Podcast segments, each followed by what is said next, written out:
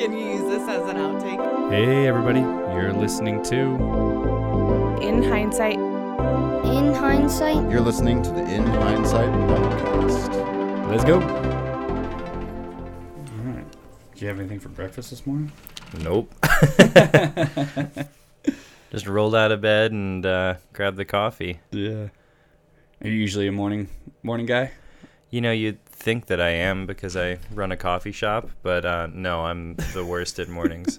I'm really bad at waking up early. To be honest, that's what I thought. I was like, oh, if we do nine o'clock, like he's probably up at like seven thirty or something like that every morning. Or... My my brother's like that, but not me.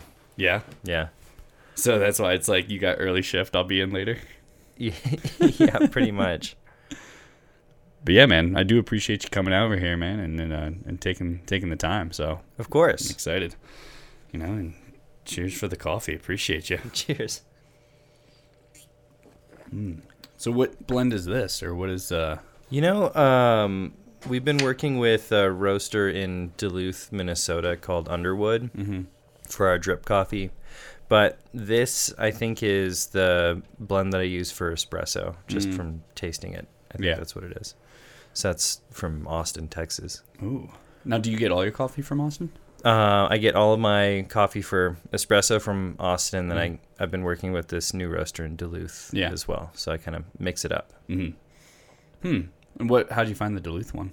They hit me up. Um, they're we kind of have the same sense of humor uh, and the same. We're like into country music and that sort Yeah. of thing, and they uh, just kind of sent me some samples. Which a lot of roasters will send samples to me just because they want me to buy their coffee, and I'll I'll you know try all these coffees, and most of them are good Um, but I have this loyalty to Flat Track because I used to run that shop, the shop out of Austin. And so it's got to be not just a good coffee for me to want to buy it. They've also just got to like check all the boxes for me. And these guys, um, they sent me a couple bags of coffee um, and a Willie Nelson tape, a cassette tape. Uh, and I was just like, man, I, that's a cool move. Um, and all of their bags of coffee have like the the bag design is like a family photo, like uh, like a photo from like a scrapbook or a photo album from their family growing up, um, which is really cool. And a lot of that nostalgia is kind of where I came up with the whole vibe for partner coffee, and so it just fits right in Yeah. in my last order of coffee from these guys, they uh, they snuck a Hamm's beer into uh, one of the coffee bags. My little brother calls me up when he's opening it up. He's like, "I don't know what's in here. There's something hard in this one bag of coffee that's not labeled." So I went over there and opened it up, and sure enough, it was a, a cold-ish beer. It was awesome. That's rad. Was he just sitting there and be like, I'm not going to open this thing because I don't know what it's going to be? I told him just wait, just because I wasn't sure what it is. Yeah. Now, before we go too much further, um, please just tell us like who you are and like what you do here as far as uh, Sure. Because we're talking about coffee, you might as well probably let everyone know who Yeah. you are and what we're going on with. Yeah, my name's Taylor Wallace, and I own Partner Coffee in Bozeman, Montana. And then I also kind of uh, work on the side for a company called Dangle Supply. I don't know if we want to get into that, but we can get into whatever, man. Yeah, yeah. So partner coffee. Um, you know, we're chatting a little bit about you know where you get supply from and stuff like that. When um, when did this kind of origin happen with the the whole coffee scene? So I've been working in coffee for like 13 years. Um, I started in college, like a lot of people do.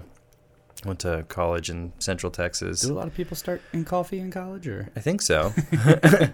um, and then uh, after I finished college, I went to Austin, which is kind of a big coffee town, and just kind of bopped around from different coffee shops to different coffee shops and spent a lot of time learning about how to make coffee. Um, and the last shop that I worked at in Austin was Flat Track, which is a coffee roaster and kind of a moto cafe. And I, you know, ran kind of all their operations for the front of house there. Um, and that's kind of how I ended up moving here was one of the things that we did was we would run coffee for events. Um, and so we were at Overland Expo West in Flagstaff, like in 2018. And so I was slinging coffees out of the back of a trailer and met a couple of guys that have a camper company here in, well, in Belgrade, but just close to Bozeman called Go Fast Campers. Um, uh, my friend John introduced us, and we just kind of got along. Uh, and they needed, they were growing, they're always growing, and kind of needed to add somebody to their team. And I was like properly burnt out from running a coffee shop, you know, traveling for these events. And then we were also in the process of opening a second coffee shop in Austin called Palomino.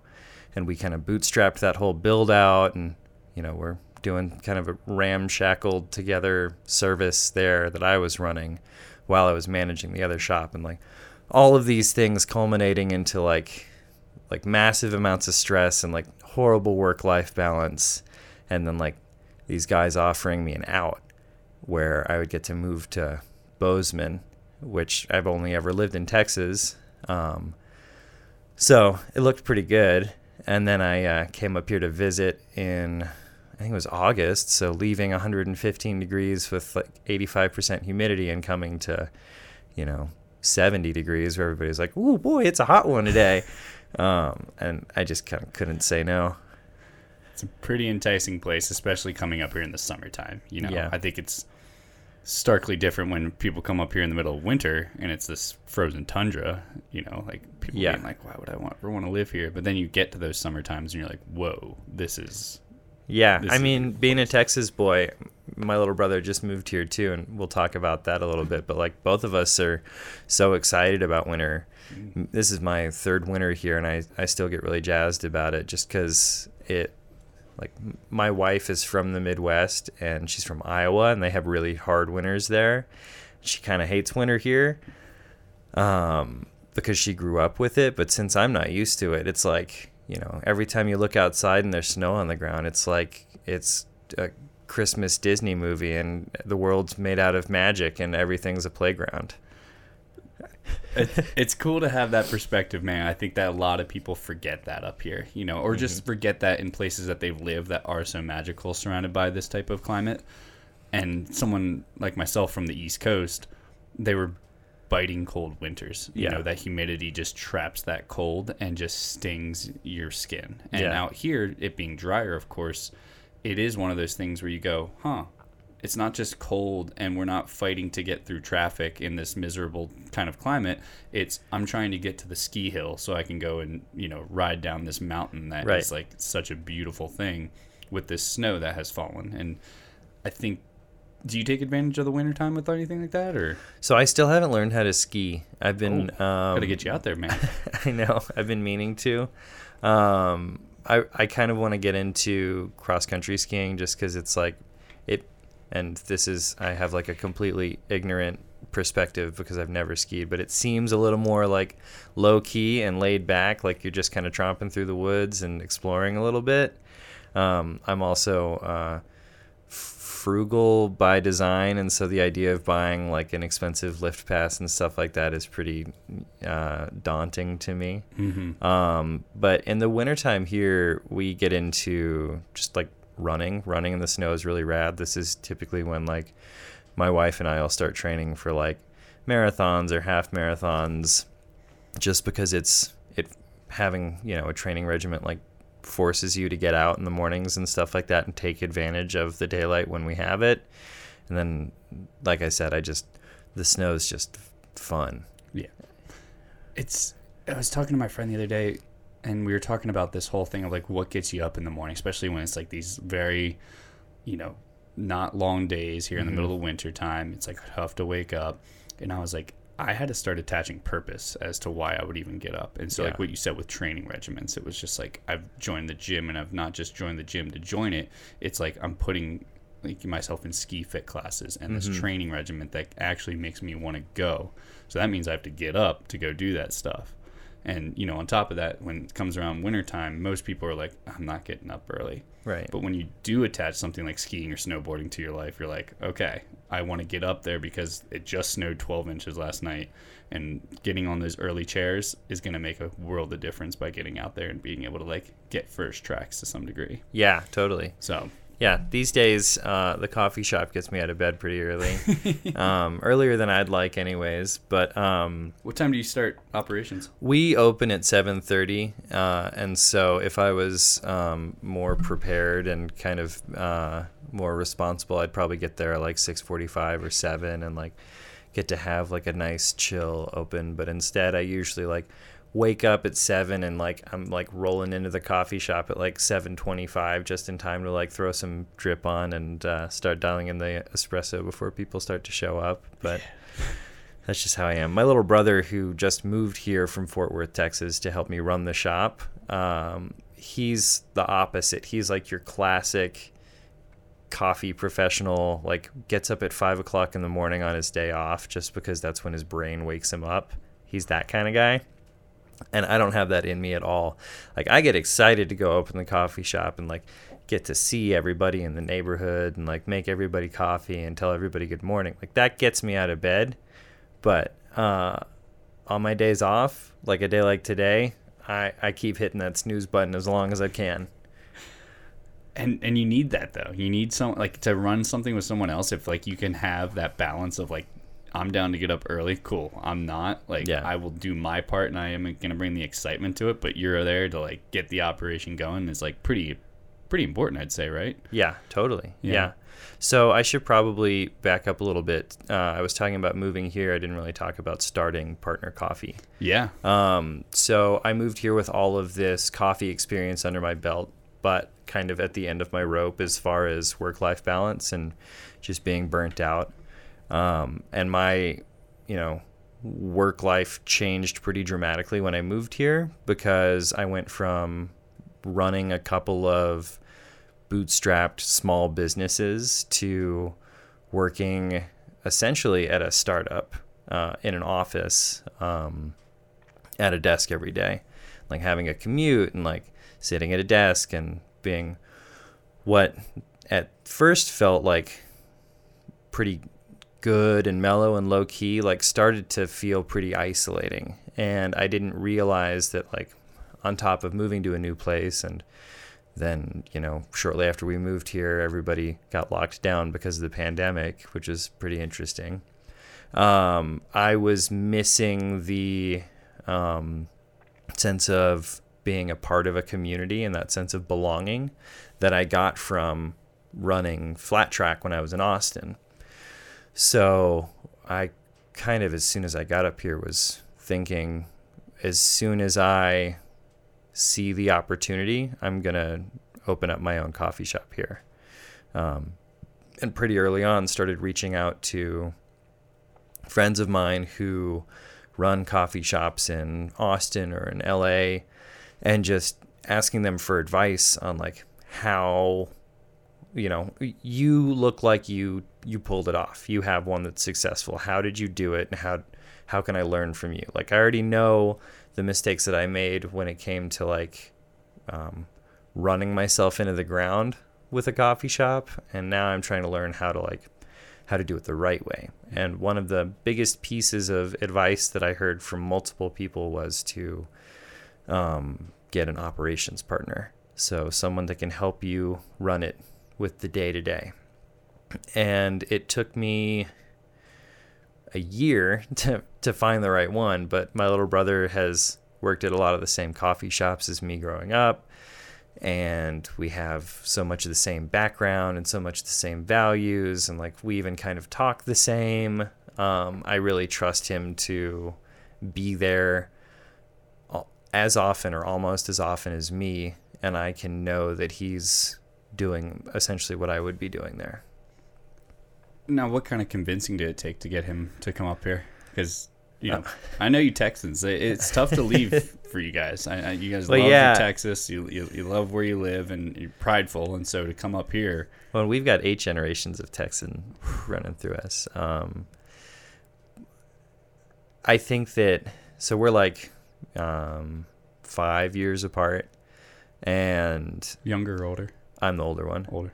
And so, like, as soon as I asked him if he wanted to, um, he was like, "Yeah, yeah, I'll move up there right now." And I was like, "Well, you, you gotta, uh, we gotta plan this out. You gotta think about it and really decide if this is something that you want to do."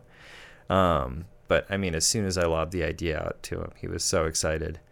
I mean, it's a it's a cool opportunity to get to move to a new place and get to kind of run the show with someone who like we're on the same operating like wavelength. Like we we both understand what we're trying to do. And so that's kind of rare um, to get to work with family. Like my brother and I were super close growing up, and then like we didn't really hang out that much in our 20s. And so um, it's really cool to be getting back to spending more time together and getting closer and all of that. Yeah, I, I think that that's one thing where it's like you have a reason to kind of create this bond again, and, or not even create it again, but just to like keep that bond going because there is you, you leaving Texas, right? You leaving your family, your eight generations, you know, and coming up here to start life, and to have someone come up and follow with you is a really important thing, I'd say. And Yeah. um, you know, to step back just a little bit, like why coffee? Like why even when in college or whenever you decided that you were going to like get into this, like why was coffee the thing? Man, I don't know. When I, I gotta try and put myself back in that place when I was in college. I mean, when I was in college, all I wanted was a chill job that you know I could afford to, uh, you know, buy a six pack and an ate the weed on the weekend, and just like, I mean, I, I went to Texas State University, which is kind of a notorious party school in Central Texas. It's like where all the kids that can't get into UT go. Um, and I was studying philosophy, and I was really into what I was studying. Um, but I just needed, you know, kind of a, a chill gig. And there was this coffee shop in town called Tantra that, like, a handful of my buddies worked at, and like they had like a cool music scene, like a big stage outside and stuff like that. And there was this this like hardcore community of people that would just congregate around this place 24 7 and so um, i tried really hard to get in with them. And you know the first coffee shop that i worked at i didn't make coffee at ever. I was a line cook um, or a short order cook there was one of us Yeah. um, cooking food all day long Yeah. um, so it was like a coffee like breakfast kind of place, right? yeah, yeah, we had. I mean, we had breakfast tacos, which is just kind of a ubiquitous thing down in Texas, and they were all made kind of fresh to order. And I was able to kind of get creative, and I learned a lot about working in a kitchen and what that means. And I just have this thing in me where no matter what I'm doing or who I'm working for, I kind of pour all of myself into it. Um, and so I've done that at every coffee shop that I've worked at, whether, you know, whether I liked the coffee shop or not, like whether it, you know, spoke to my soul as a place or the aesthetic or whatever, whether it spoke to me or not, I like poured everything I had into it. Um, probably to my detriment at, at, at some level, but that's kind of, that's how I came to being a, a, a small business owner instead of um, just being someone who works for people because it's I've worked for a lot of cool people and a lot of people that I consider to be friends, um, but it's just a job. Um, and if you're committing yourself like to your core to a thing that's just a job, eventually you're going to get burnt out or frustrated. A lot of smart people know how to just like turn it off at the end of the day. Um, and I don't have that bone in me for some reason. So I might as well be working for myself because I'm going to dump all of myself into it anyways. Um, and like people say that when you work for yourself or when you do something that you like, that it, it doesn't feel like work. Um, and I thought that that was bullshit for a really long time. Uh, and it's not like it, it totally, I mean, if you, if you are doing something that you enjoy and like in my in my case like creating a space that I like to be in and spend time in. It's really easy to go there and continue to spend time there, um, even on my off days. Off day. I have one day off. a week. and I'm taking it up with this podcast. So awesome. Yeah. Happy to be here. Um, no, I mean, it's a cliche for a reason, and right, and saying, you know, cliche for a reason is a cliche in itself, but like that sentiment is so true because I've been able to work for myself before, and you realize you're like, you know, you're not bound by the parameters. Like you can pour your heart and soul into that job that you were doing down there, Right. but eventually, at the end of the day, you go, oh, like I think we should do this, but that's not your call anymore. You know, that goes to the person who actually runs it. So then you realize that you're stuck within this box. Yeah. And, you know, to get out of that and to figure that out at the age that you have been is very important, you know, and to be able to like see that this is a direction. I think a lot of people get stuck with doing something for a long time that they like, but Right. they're not loving it and they eventually might have resentment towards that particular career or job or whatever it is.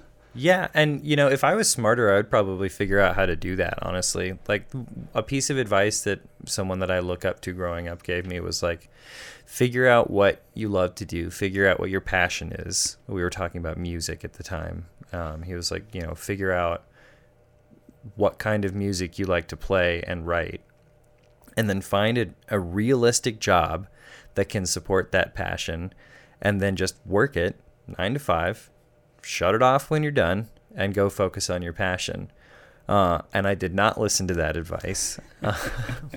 and you know, I've I've put myself in this position where when I started the coffee shop, I stopped playing music. I like I made a pretty um, intentional decision to stop trying to book shows, um, stop focusing on rehearsing, um, and just focus on one thing at a time. Yeah. What kind of music did you play?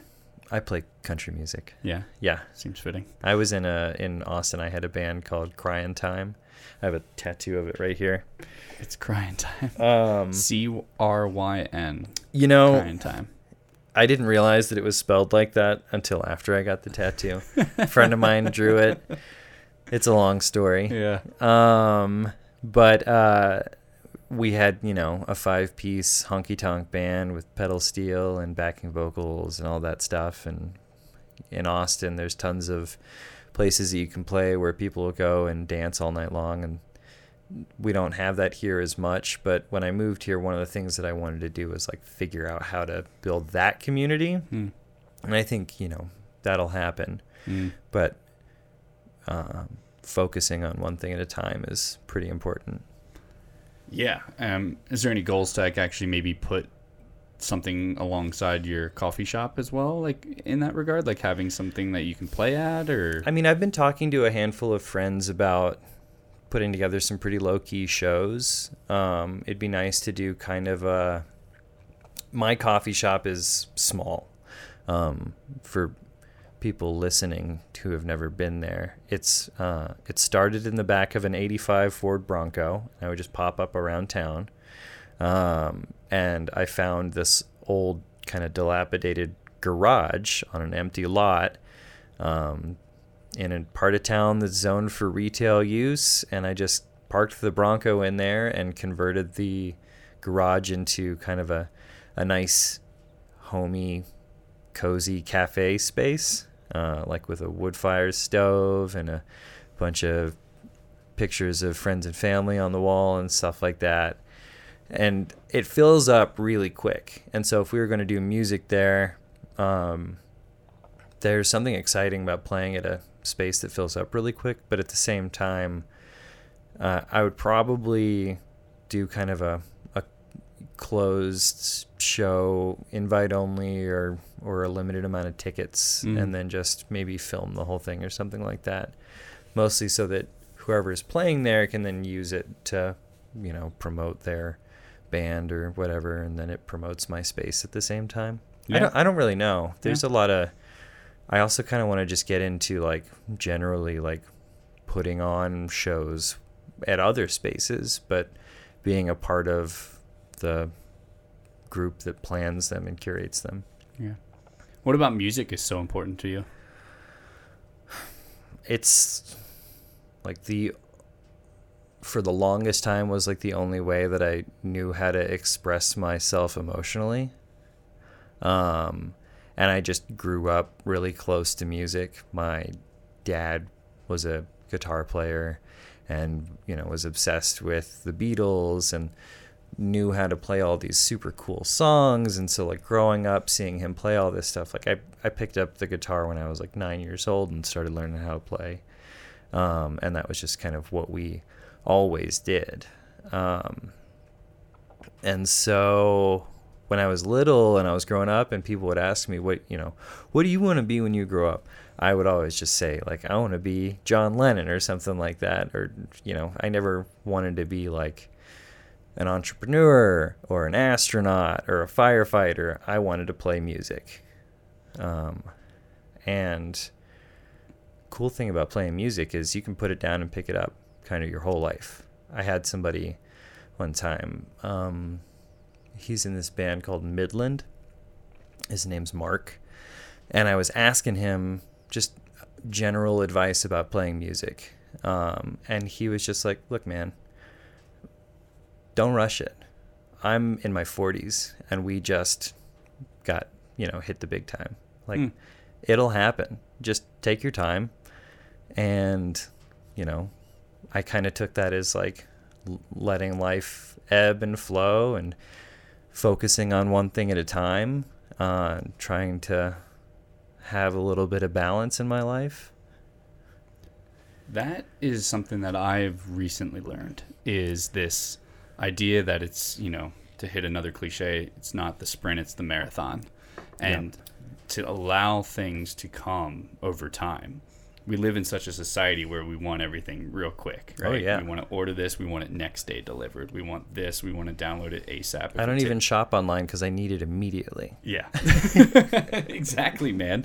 And that's what it is. And for me, like I bit into this thing where I wanted instant gratification with everything that I did. And so it, it dictated my jobs. It dictated how I kind of wove through life in this way. And then I started to kind of understand that with things that take time, the reward and the gratification comes even harder, deeper, and richer mm-hmm. to my soul. And I've started to implement that. And you know, you'll see that there's a guitar right there that has just been collecting dust for a very long time. And it is. I was telling my friend, I was like, you know, it can be one of two things. I can either really want to do that and mm-hmm. take the time knowing that it's going to take years and years and years, or you just know that maybe that's not the thing and you find other things that will, you know, fulfill you in that way. And so I'll hopefully get there one day, you know, you know, it's Yeah. one of those things, but to like what I'm what I'm getting at is that like to be able to know that like you found something that took time and that over time like you said you can pick it up put it down and just kind of be able to play is such a reward in its own Yeah, I mean, music is for me. The music that I play and what I'm doing there, that's for me more than anything. And so I don't need to be, uh you know, on the radio in order to um, enjoy it. So I can just sit at home and play a couple of tunes for myself and feel pretty satisfied. Now, there's a whole different portion of that when it comes to playing live shows with other people. That's like that's magic on fire. That is the coolest thing in the world. And I know that I'll get back into that. Um, it's just tough to force that. And so I've got so many other things going on in my life. Like I better just focus on those things so that when I find, you know, a drummer that really that we vibe with or something like that, like at least, you know, I'll know that I focused on the other things in my life and they're hopefully running pretty steady and I can kind of shift focus a little bit. Now you said that when you were a kid you were saying you wanted to be the john lennons you wanted to be other people and stuff and Yeah. like this idea of becoming a professional musician was probably there for a long time Yeah. when did that switch when did you realize that like okay i always want to have music in my life and be able to do it but maybe this isn't the actual direction that i i want to go in Um, that's a great question. I don't know. I don't. I can't really, truly say that I've ever fully committed to being a professional musician. Hmm. And I know a lot of people that that do that, that live that lifestyle, that work crappy jobs and crappy hours uh, and make pennies just so that they can have the time to, you know, play four or five shows a week. Um, and that's a really hard life. And there's a lot of, I, I respect the hell out of everybody that does that. But like, for whatever reason, um, I maybe I lack that amount of drive when it comes to that particular um, thing. I don't know. Uh, it all all of this is kind of relatively recent, and you know, it'd be nice to get myself to a point where I can focus on uh, recording some music too. Um, I think that that's kind of the next step for me. I've messed around with a couple of recording techniques over the years and played in a couple of different types of bands and live shows are really fun and I'd like to put them together but it'd be nice to put something together on tape Mm. um, and then figure out how to bring that to life in person at some point. So one of the things after you just got done saying that was kind of what this podcast, its origins were about. Was you're hearing someone who is, are you 29 or 30? I'm 29. 29. You're hearing someone that's still in their 20s, and you're talking about this almost like what sounds like a full life lived in this kind of short amount of time. To be honest with you, right? Yeah. And for someone like me hearing it or people hearing it, it can go like, it can be pretty overwhelming to Mm. like sit there and be like, oh man, like this person's done so much and they haven't even hit 30 yet.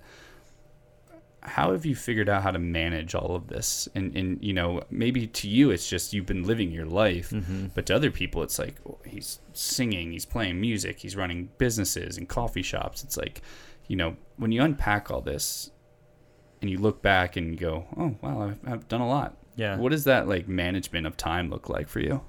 Um, my time management skills are probably pretty poor. Although I guess when you put it when you put it like that, it gives me a little bit of perspective to show me that I've you know, um, I feel like I don't have a lot of free time because I'm always doing things, and so maybe my time management skills are pretty okay. Um, I'd like to be able to figure out how to read a book from cover to cover, though. Uh, find too. the time to do that. Um, I don't know, man. I just, I just am kind of going with the flow. Mm. Kind of always have been. It's like not taking life too serious and allowing each day to come with an intention, but Yeah. also with, again, paired with that purpose of like waking up and being like, I could just go with the flow and it could be nothing today. That's fine. But then tomorrow, it's going to hit me that I want to keep achieving this. Right. Yeah, I have my my hardest days of my week are typically my days off Mm. because I, for the longest time, would deal with like anxiety and guilt around not doing. You know, like if I was gonna try and sit down and watch a movie in the middle of the day on a Friday or a Saturday, I like I can't figure out how to sit still. Um, and so on days like that, I, I typically will like make a lot of lists, even if one of the things on the list is like watch a movie or like play a little guitar. I still put it on the list and for whatever reason, tricking my brain into feeling like, oh, got that thing done, even though it was just sitting down for an hour, Yeah. um, kind of helps me to balance that out a little bit. Um, That's important though. Like creating, like even the making of the list is an important thing that I've had to realize in my life because it look, I look at it and I go, oh, okay, Matt, it does say take some time to go mm-hmm. read a chapter of your book, and because I've like set myself up for it, it's like part of my like active to do. But again, you've tricked yourself into being like, oh, you read Yeah. some of your book, right. just I sitting. and did sit- something. yeah, yeah. I crossed it off the list. That was productive. Yeah. Even though it was like that chill thing that if you just did it naturally, you would have anxiety with, but because you listed it, you're Yeah. like, oh yeah, I took care of some stuff. Totally. Right. Yeah, it, it's funny, but that's the type of brains that, you know, I have, and that's the type of brain that you have, and it's like one of those things that we need to kind of keep that that fire going. We have to keep adding fuel to it, and mm-hmm. you know, at some point we will slow down. I, I don't think that that's an issue, and I and I mean slow down as in like we will be able to appreciate just waking up, reading for a while, or taking that Saturday to just be chill. But Yeah. you know, for now, there's this energy that we want to like kind of unleash and put it into things that we find beneficial both through our souls and to give back too. You know, what you do is a very giving thing in the world of both music and specifically coffee. hmm Yeah. yeah, definitely. Yeah, I mean, one of my my main goals with Partner Coffee is to put something together that is small enough that anybody that walks in the door can feel like uh, they are welcome and they are supposed to be there, um, and small enough so that you know it can support my brother and I, and we can live in a place like Bozeman, Montana, uh, and we can you know have a couple days off a week. Um, but not so big that we're constantly hustling and constantly chasing paper. Uh, and that's a that's a tough balance to strike, especially in small business, especially in retail, especially in food service, Mm. um, because there's the way that these businesses grow. You you get to these plateaus where you have to hire five or six people on your staff or extend your hours or figure out how to add you know food to your menu instead of just coffee if you want to keep getting people in the door. And you you constantly run into this thing where you're like well if i want to make a little bit more money i need to figure out how to hire a couple more people which means that i need to then make a lot more money to keep paying them uh, especially if i want to pay them well. Um, and so figuring out how to strike that balance of um, basically i just want to keep the scope of it as small as possible so that just two people can two people who enjoy going there every day can go there every day and pay their bills get to see all the smiling faces that they want to see every day and then you know go home and be kind of fulfilled Do you think that gets lost on a lot of people? I think you're kind of alluding to it a little bit, which is like people start off with your same mentality, right? I mean, I feel myself getting lost in it already. Yeah. it it's I've seen it happen and it's when you're on the other side of it, it's really easy to be like, "Ah, you're doing that thing. Like you need to just focus on one project at a time. Like what are you doing? You've got a coffee shop that's like running pretty good. Why don't you just focus on that Why are you're trying to open a bar? Like, you know, that sort of thing. But when you're in it, it it it it's like second nature. It feels like you have to do it. Um, and so I'm constantly trying to remind myself to keep things small. Like for the whole year, I was only open five days a week um, because it was just me running the shop. And I wanted to have uh, a day off to spend with my wife. Um, so I took Sundays and Mondays off uh, from the coffee shop. And then I worked at my other job on Monday. And, you know, I probably could have made a lot more money if I was open on Sundays. Um, and I didn't really do much on Sundays. Um, Sundays are big coffee shop days. But I needed that day to spend with her. And so I made the decision to, you know, make less money um, in order to have that balance.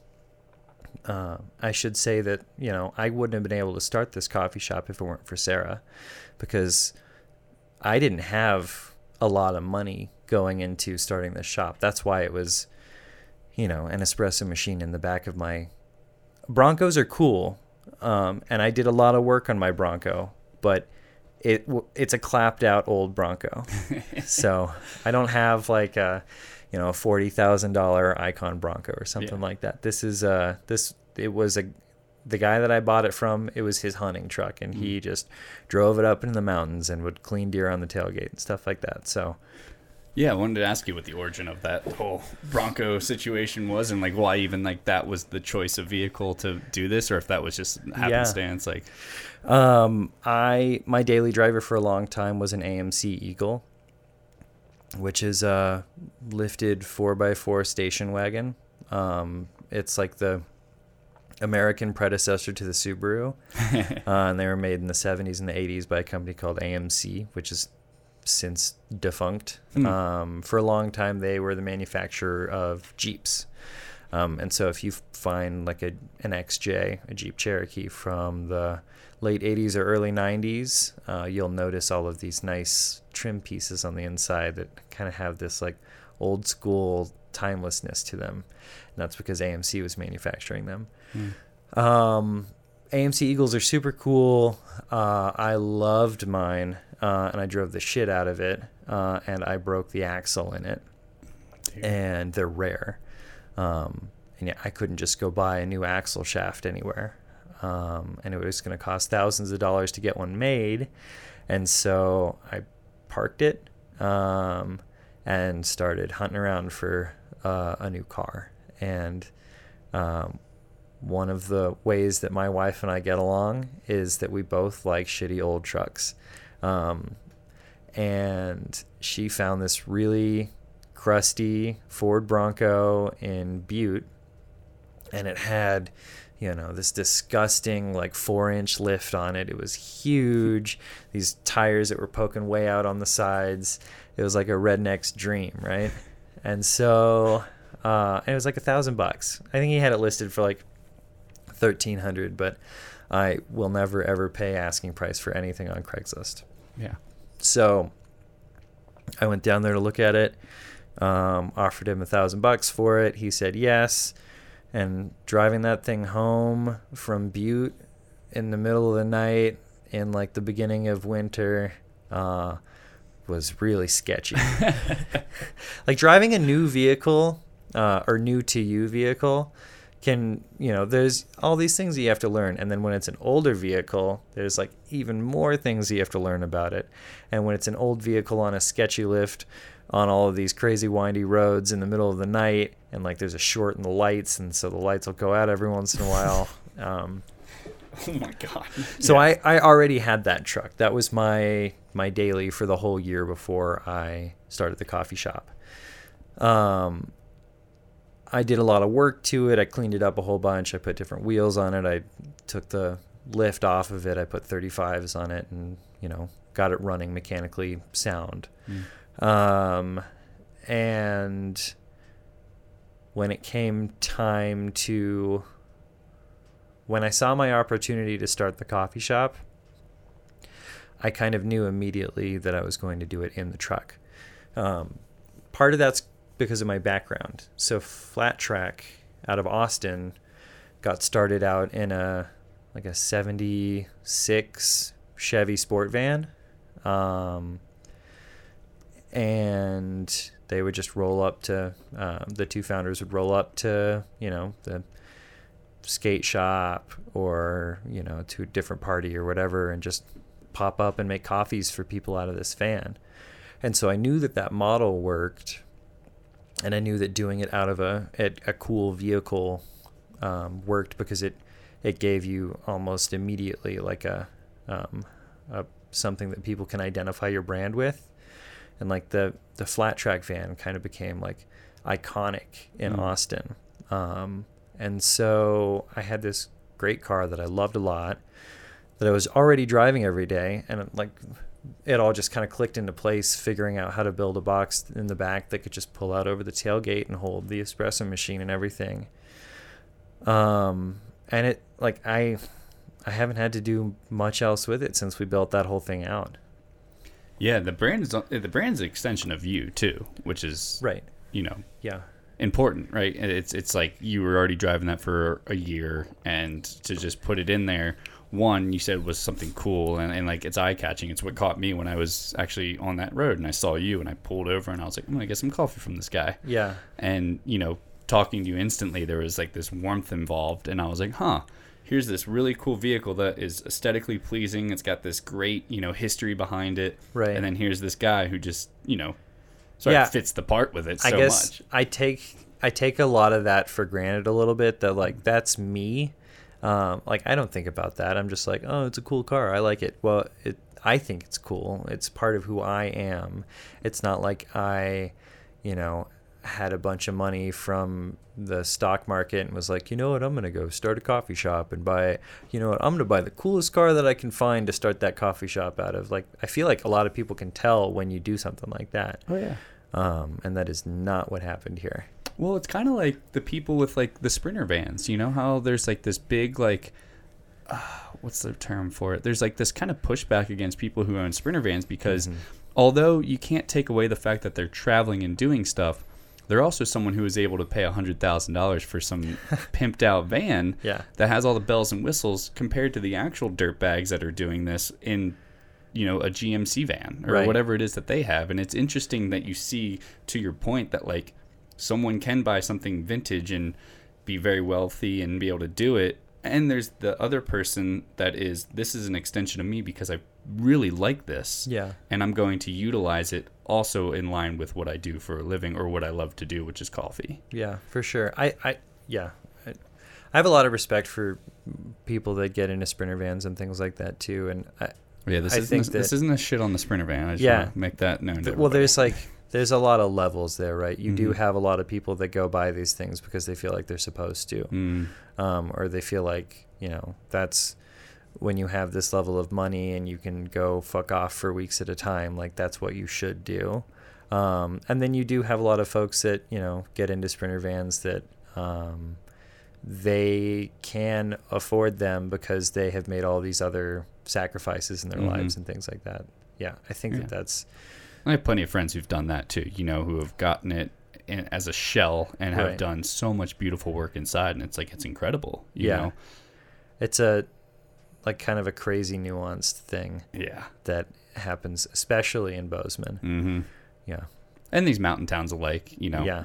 I go back to Breckenridge, you see them. I go back to Jackson, you see it. It's just like, huh, okay, it's, it's a pretty nice vehicle. Yeah. Coming from someone who has broken down on cross country trips like more times than I'd care to count. Um if I had the cash for a sprinter van, I would absolutely throw down on it without even thinking. Oh yeah, you know, people that talk shit on them just want one as well too. I mean, yeah. I look at them too, and I'll see the insides, and I'm like, could really get used to this. Uh-huh. Yeah. Yeah. No, they're they're wonderful. They're wonderful, man. Um, have you always been handy with being able to fix things and, and do that kind of stuff? No, and I don't even consider myself very handy. Yeah. Um, a lot of people, I mean, I, I am um, by design and out of necessity. Um, but when I was younger and living in Austin, I decided one day that I wanted to know how to work on cars, and so I went and traded in a pretty reasonable daily driver um, for a total piece of shit gross Dodge van from the 80s. Not not a cool van. a very lame gross looking van that someone had been using to like haul lawn equipment. Um and the girl that I was dating at the time I swear to God, almost kicked me out on my ass just for doing that. Cause I didn't talk to her about it. I just went and did it. She was like, "You're an idiot. This thing's gonna break down, and I'm gonna have to drive you around." Yeah. Um, She's looking almost at the irresponsibility of your actions versus. it was like, totally irresponsible. Yeah. And now when I have friends that are like, "Oh, I want to get into like classic cars and stuff like that," I'm like, "Cool. Make sure you have a car that works before you buy a classic car." um, because you end up riding your bike a lot of places. Yeah.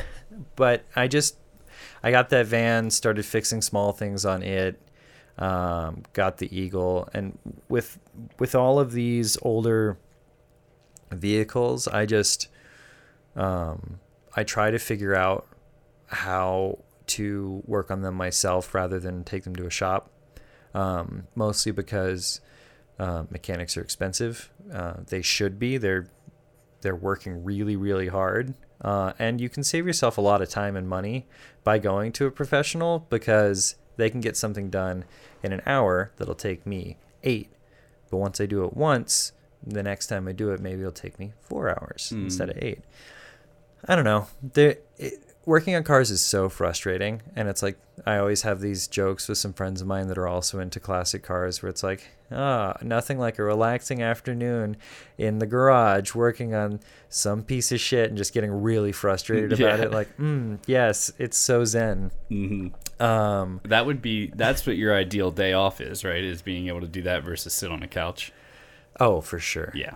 yeah even though it's like i will get so mad hmm at what i'm working on and it will be so frustrating there's just you know there's nothing like getting it right Yeah. taking it for that test drive Oh my gosh, yeah. And it goes back to what you're saying, that thing over time, right? You're not going to get that done in one day, two days, three days. Maybe Yeah. it's going to be a little bit of time. It's like, you know, I, when I have friends who have worked, been working on a car, I go to my buddy's house in Belgrade and I'll sit there and be like, oh, it's still in the garage. He's like, yeah, I got a couple more things. And it's like three months in and stuff. Oh, yeah. But he's got another car, to your point. And Right. you go, oh, it's this time process that when he does fire that thing up, that everything he did was like delicately done enough. Yeah. Even with all the frustrating times that now he can roll it off the wheels or roll it off the uh, you know supports and Yep. then go and take it into town. Yeah, exactly. And he loves it. Yeah. He loves it. That- yeah. Good. I was just gonna say, talking about cars and stuff like that makes me miss driving the Bronco every day because Mm. now it parks itself in the garage and Mm. I I take it out for the occasional event and things like that. But one of my goals for the next year is to figure out. Um, I I need to get some more coffee equipment so that I can accommodate events and stay open at our brick and mortar. And I'd like to figure out how to uh, free the Bronco so that I can drive it more often. Hashtag free the Bronco. yeah, it's the evolution of growth in, in some regards too. Like you said, you always want to keep it in this small scope of things, and that garage almost fits that to that degree. Right. But like you said, you realize that there's going to have to be some changes made. That like, yeah, there's just a couple boxes unchecked. But at the Mhm. same time, like I'm trying to just let that stuff come to me as it comes to me. And mm, um, when I see opportunity, I grab it, but I don't want to force anything. hmm. What does opportunity look like when it comes through your scope? Well, if you're delusional like me, you can rationalize anything into being opportunity. so I guess what I mean when I say that is that like I just follow my gut and when I see, you know, a space that is available and is in the right place and checks these boxes and then my gut is like go for it, dude. Mm. That's when I do it. And then, I'll, of course, I'll talk to the people in my life. I'll talk to my wife, who it, she's a partner in this business, um, and gives me tons of good advice and helps me balance things out, and supports me and makes kolaches for me on Friday nights when I'm too tired to make them. Uh, and then now we've got my brother added into this, and so talking to him about, you know, what he values in a space and that sort of thing. Mm. Yeah, I've noticed that like, and, and like it goes back to like what you were talking about with your brother being like, "I'm in." Like, wait, you didn't hear the whole pitch yet. yeah.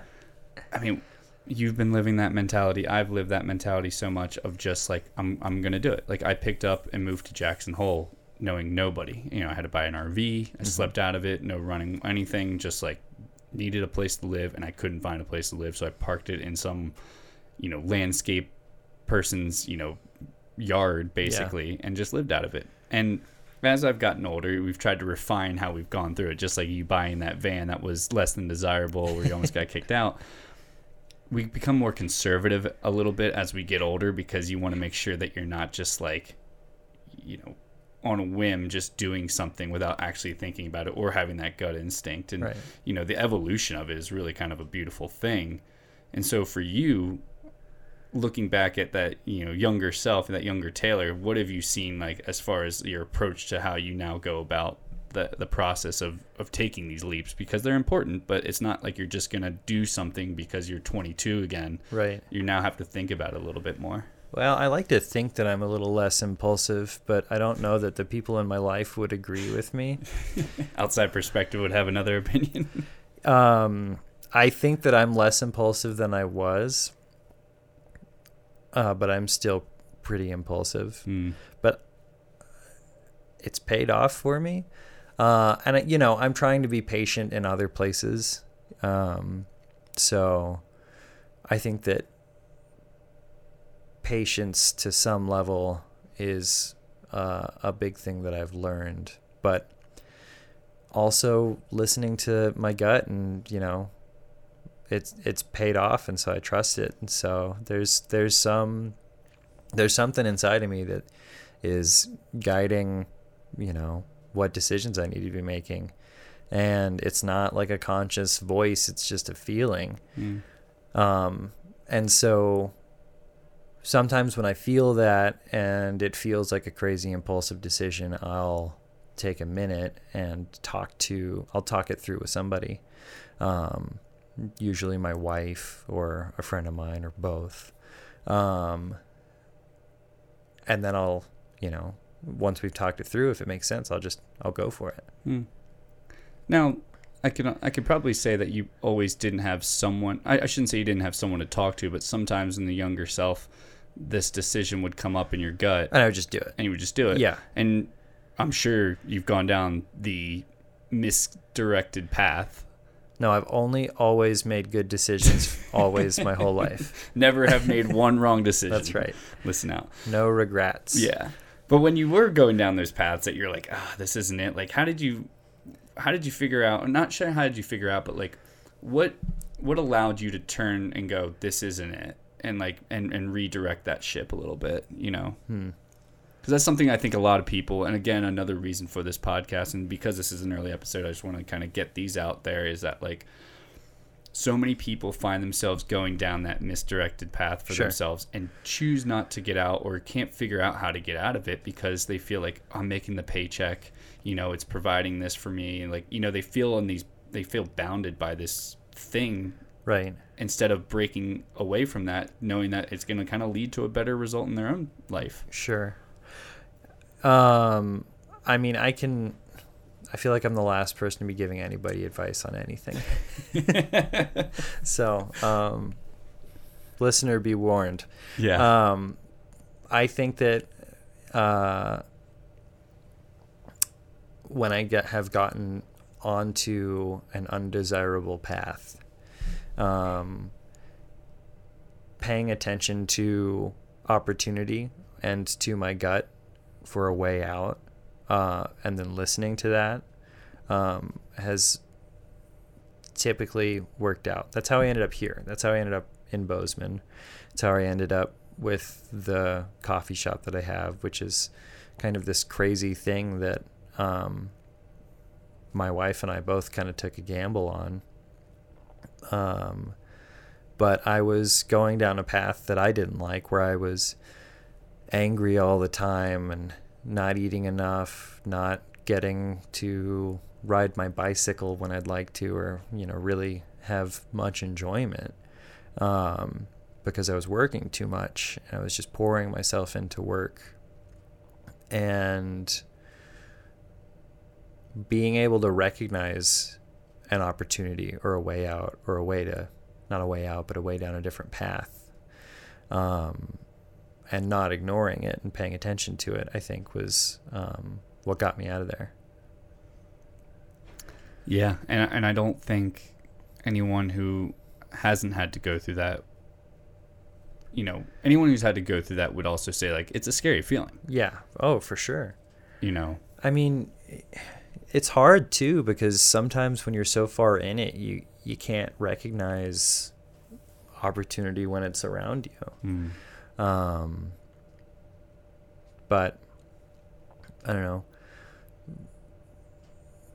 Trying to be present in your your life and your interactions with other people, um, you'll notice things, and if you pay attention to them and think about them or talk them through with other people, you can um, sometimes recognize when something might benefit you, benefit your life and the people around you. Mm.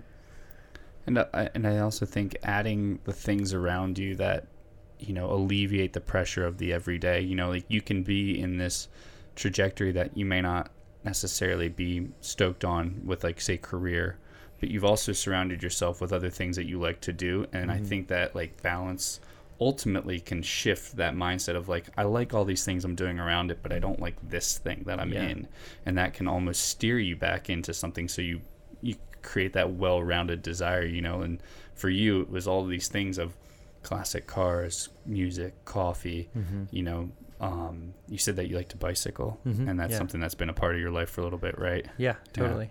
And wh- What what uh, what about bicycling or anything like that was? When I was in college, I raced bikes with the the team at my college, mountain bikes and road bikes and all Oh, that jeez, stuff. And man. then Just add it to the list of things. I know, um, yeah, yeah, I'm always picking up and putting down other new hobbies and stuff like that too. Yeah. Film photography was a big part of my life for a long time too, and Got my camera right there. I see it. Yeah. And so I, you know, for the longest time, I felt like I was struggling with focus and I felt like I was like not a jack of all trades, not a renaissance renaissance man, but just somebody who's like medium okay at a lot of things. Um, and so in the past couple of years, I've been trying to focus on one of them at a time Hmm. to get, you know, better at them so that I can then, you know, turn to the next thing and focus on it. Mm.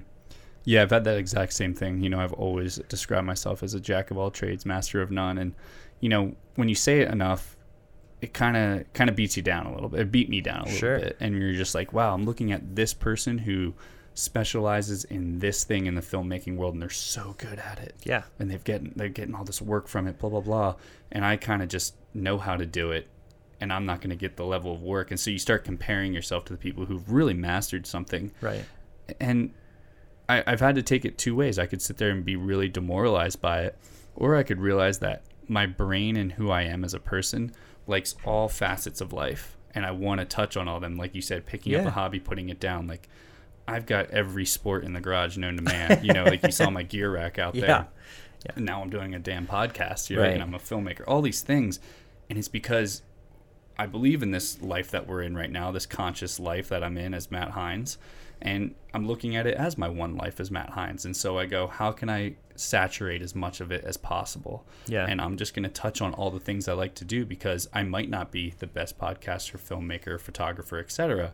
But if I'm able to dip my toes into these things and mm-hmm. allow myself to enjoy it, or figure out if I don't enjoy it, move on from it, well, that's just how I am, and that's how I figured out how to live my life in a lot of ways. Totally. Yeah. Nobody says you have to be good at things. Yeah, that's a good point. Yeah. you know, people usually say just try it, you know, just go for it and Yeah. see what happens. Um, you know, and on that note, like what what's next for the evolution of uh, you know, the coffee shop and and, and Taylor? Um, just trying to focus and keep this dialed.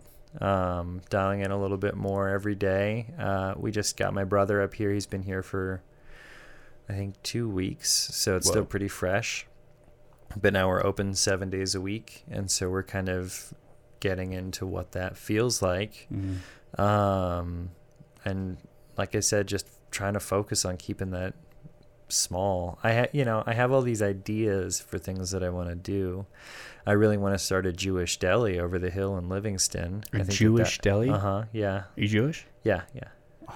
Uh, I think that that would be um, a hit over there. I think it'd be a lot of fun. I think it'd be an Yeah. interesting challenge and an opportunity to collaborate with some people. Um, but I don't want to rush that either. Mm. So that'll happen probably because once I decide I want to do something, I typically just end up doing it. But focusing on what I'm working on right now is kind of my main project. Mm. Yeah. And you know, with what you do, I've looked at your social media, and you definitely like to have fun with it, which is important. you know, Yeah.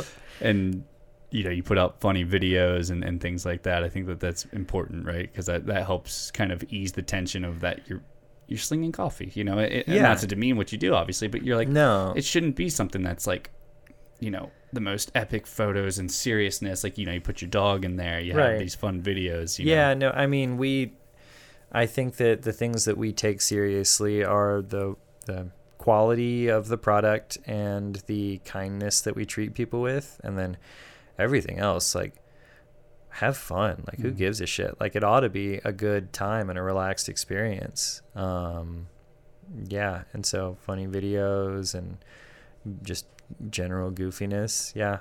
I on the side I I don't know on which side. There's a million sides, but on on one side, I work for a company here in town called Dangle Supply that makes titanium cannabis adjacent goods, so bongs, pipes, things like that. Uh, and one of the many many things that I do for them is I play this character online that makes all of these funny stoner humor videos. Uh, his name is Tyler Bongs, B A U N G H S. Uh, he goes by Ty. uh, and it's just like this this caricature of myself, sort of. Um, this like happy go lucky stoner dude. Um, and I have a ton of fun with that. Uh, and I have all of these, you know, funny nicknames that uh, there's a lot of people that um, they, you know, they call me Ty, Mm. which is fine. And you know, it's also confusing because we picked a an alter ego's name that is pretty close to my my own name. Yeah. Um, but it, it it's always fun to, you know, meet someone that only knows that side of me and doesn't know, you know, the coffee side of me or the music side of me. Um, I feel like there's like three sides of a coin or something like that. Which I mean, you can see that there's the head, the tails, and then the sides of it. So. yeah, totally. No, it's awesome, man, and that's cool. And and you know, to keep doing those things is it's it's always one more thing added onto your plate, but it's a voluntary thing that you get to enjoy doing. And those things that are added onto the plate are the ones that like you look forward to, like you know, eating per se. It's just like you Mhm. get to create this character, then put that out there, and Yeah, you know, um, you know, will you continue to keep doing that with this character and and, and do that with this company? And totally. That's yeah. awesome. Uh, I've kind of built my schedule with the coffee shop around being able to continue to do work for Dangle Supply. They, you know, they're it- it's a really small company. There's four of us. Mm. Um, there was two of them when I got hired on, and they kind of helped me bridge quitting my old job and starting a business, Mm. and you know, keeping some some cash flowing into the bank account. Um, and so I wouldn't uh, I wouldn't have been able to start the coffee shop if it weren't for those guys. And we have a lot of fun together. We work really well together. We've grown their company a lot together, and so it's uh, it's cool that you know I work two days a week for them, um, and we get a lot done.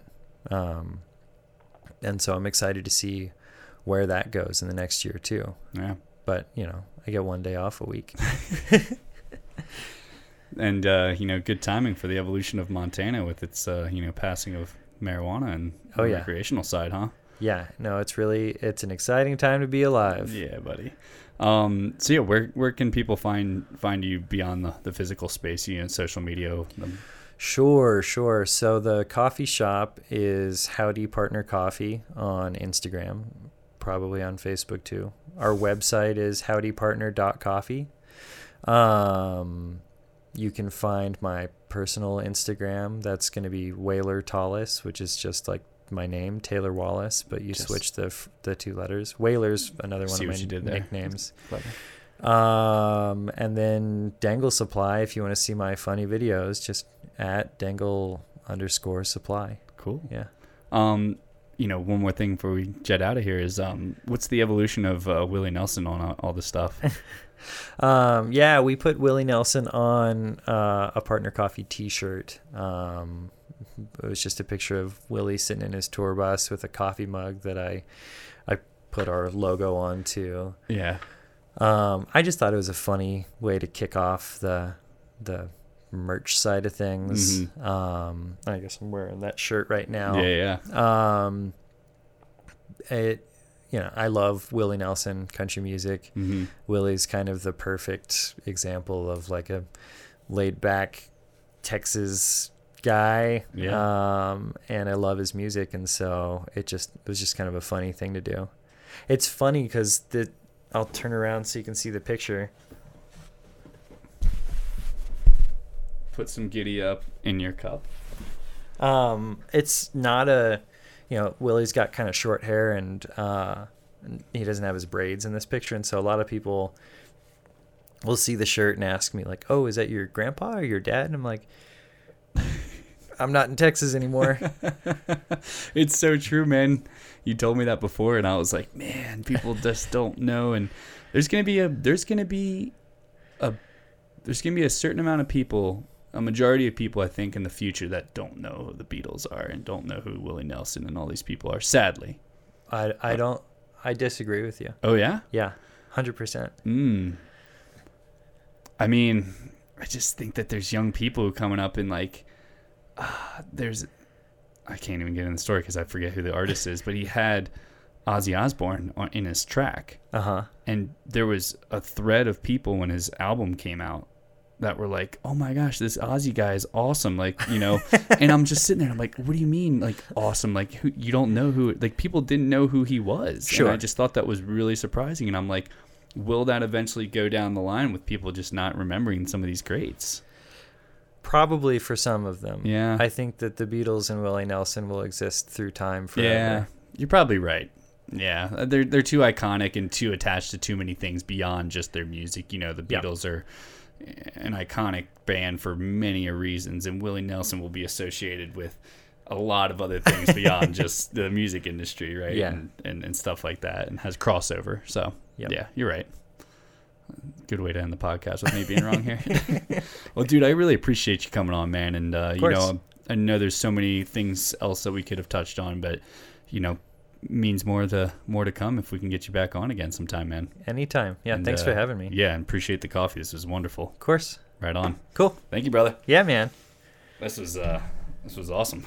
So, been holding in this pee for so long too. all right, I'd like to thank my guest today for being on the show. I'd also like to thank all of you for your continued support as we move forward into this journey. And to remind everyone, including myself, that doing anything for the love of it will ultimately bring more worth than if otherwise.